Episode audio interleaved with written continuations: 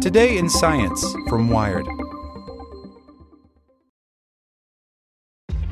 This episode is brought to you by ShipStation.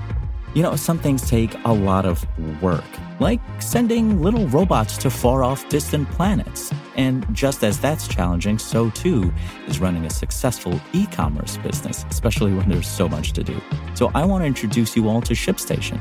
Now, I love using ShipStation because of its easy-to-use dashboard, which makes managing orders and printing labels a breeze and super smooth. Oh, and the customer service is just out of this world. It's exactly what you need to help grow your business. Sign up for your free sixty-day trial at ShipStation.com slash tech news. That's ShipStation.com slash tech news. This episode is brought to you by Shopify. Whether you're selling a little or a lot, Shopify helps you do your thing, however you cha-ching. From the launch your online shop stage, all the way to the we just hit a million orders stage. No matter what stage you're in, Shopify's there to help you grow. Sign up for a one dollar per month trial period at shopify.com slash special offer, all lowercase. That's shopify.com slash special offer. Today in Science from Wired. Antihelium offers hope in the search for dark matter. An experiment at the Large Hadron Collider suggests there's a chance of catching this elusive evidence as it floats through our galactic neighborhood. By Sophia Chen. In twenty ten, physicists at the Large Hadron Collider began producing an exotic form of antimatter known as antihelium. Antimatter is that elusive substance that annihilates upon meeting regular matter, and antihelium is the antimatter twin of the classic helium atom, the stuff you find in party balloons. While no human has ever conclusively found a naturally occurring antihelium particle on Earth, it could be key to answering one of the biggest outstanding mysteries in physics— the nature of dark matter. While this beast may be rare on Earth, physicists think it could be abundant in our galaxy, according to physicist Ivan Vorobyev, a researcher at CERN. That's because they think antihelium could form in the decay of dark matter, an invisible substance that seems to make up eighty-five percent of the universe's matter.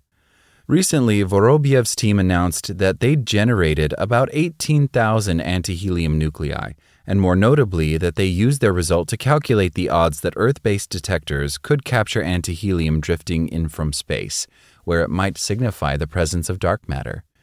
Between two thousand sixteen and two thousand eighteen, Vorobyev's team had smashed more than a billion particles in the L H C's sixteen-mile ring based in Geneva. They performed two types of particle collisions— protons with protons, and lead ions with lead ions, which break apart to reform a myriad of new particles, such as pions, kaons, and more protons. Recording the wreckage required petabytes, that's thousands of portable hard drives of data. Then, they began to sift through it. "We've filtered out only the part that is interesting to us," says Vorobyev, a member of the ALICE collaboration, which conducted the project. The acronym stands for a Large Ion Collider Experiment. Specifically, Vorobyev's team zeroed in on a version of the antiparticle known as antihelium three, composed of two antiprotons and one antineutron. Vorobyev's team isn't the first to create antihelium three. Scientists observed the antiparticle for the first time in nineteen seventy by producing it in a collider. Still, nobody has ever conclusively captured it in nature. While antimatter forms naturally on our planet, it usually consists of lightweight particles such as positrons, the antimatter counterpart of electrons, which are thousands of times less massive than antihelium. But antihelium three is relatively heavy, and the heavier the antimatter particle, the more rarely it will be produced. If you collide heavy ions, each additional nucleon will cost you about a factor of three hundred or four hundred, says Vorobyev. That means every next nucleus will be produced with a factor three hundred fifty less than the previous one. Although physicists have inferred the presence of dark matter through its gravitational influence on the rotation of galaxies, they still don't know what it is made of. Hypotheses include objects as heavy as black holes and as lightweight as one hundred millionths of an electron's mass. Two decades ago, physicists first proposed that certain dark matter particles, known as weakly interacting massive particles or WIMPs, could annihilate with anti-dark matter to produce matter and antimatter in equal amounts. If dark matter throws off antihelium as it annihilates, finding this antiparticle would be a clue that it truly exists. In theory, physicists searching for dark matter could actually hunt for either the matter or the antimatter it generates. In many models, dark matter is its own antiparticle, or there's equal amounts of dark matter and anti-dark matter, says physicist Tim Linden of Stockholm University in Sweden, who was not involved with the L H C experiment.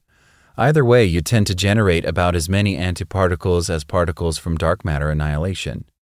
However, stars and other astrophysical objects unrelated to dark matter also produce a lot of extraterrestrial matter particles, says Linden, which makes it difficult to identify their origin. So we look for antimatter signatures because astrophysical processes are bad at making them and the background is smaller, he says. In this sense, any detected antimatter particles from space are more likely to come from dark matter. The excitement about antimatter as a dark matter signature has grown because of a tantalizing signal astrophysicists announced in two thousand sixteen. Researchers in charge of the Alpha Magnetic Spectrometer, or A M S, an instrument on the International Space Station, told the community that they had probably detected eight antihelium nuclei. They have not formally published the result, and researchers still refer to the signal as tentative, but it's inspired this effort to figure out if that signal was true. How could it have come here, says Linden. The L H C's experiment and analysis are significant because they have bolstered the field's confidence in detecting antihelium from space as a strategy for finding dark matter. After producing the nuclei in their detector, Vorobyev's team analyzed how likely the antihelium would be to break apart or annihilate with regular matter as it moved through the machine. They used these findings to simulate a model of the Milky Way to estimate how likely it was for antihelium nuclei, originating up to tens of thousands of light years away, to reach Earth. Space is quite empty, but as the antihelium travels through the galaxy toward our planet, these nuclei still have some likelihood of colliding with clouds of gas and breaking apart. The results are promising. We have seen that half of them will survive the trip to the detectors near Earth, says Vorobyev. And that is a good sign that physicists' antimatter detectors will eventually catch a traveling antihelium particle. A M S, which detected the probable signals reported in two thousand sixteen, is still looking. A new instrument called the General Antiparticle Spectrometer is scheduled to launch in a balloon into the Antarctic atmosphere in late two thousand twenty-three, where it will look for antihelium along with other particles at an altitude of twenty-five miles. This new work illustrates how convoluted and uncertain the scientific process can be. To tackle a question as big as dark matter, theorists have had to brainstorm how researchers might be able to detect it on Earth. Experimentalists have had to run tests like Vorobyev's to verify the theorists' ideas. Astrophysicists have had to build the instruments to look for antimatter signals. Now the threads are coming together, at least for antihelium-based dark matter searches. It's a really good melding of communities to try to come up with answers to these really difficult problems, says Linden. But these communities still have a lot of work ahead. For theorists like Linden, they are still figuring out the details of how dark matter might generate antihelium in the first place. Astrophysicists have to watch for antihelium signals from space, and if they see any, they'd have to check that the antiparticles are consistent with theorists' predictions about dark matter. The ALICE experiment lays the groundwork for a new approach to solve the mystery of dark matter, but physicists still have a lot of the rabbit hole left to explore. Like what you learned? Subscribe everywhere you listen to podcasts and get more science news at wired dot com slash science.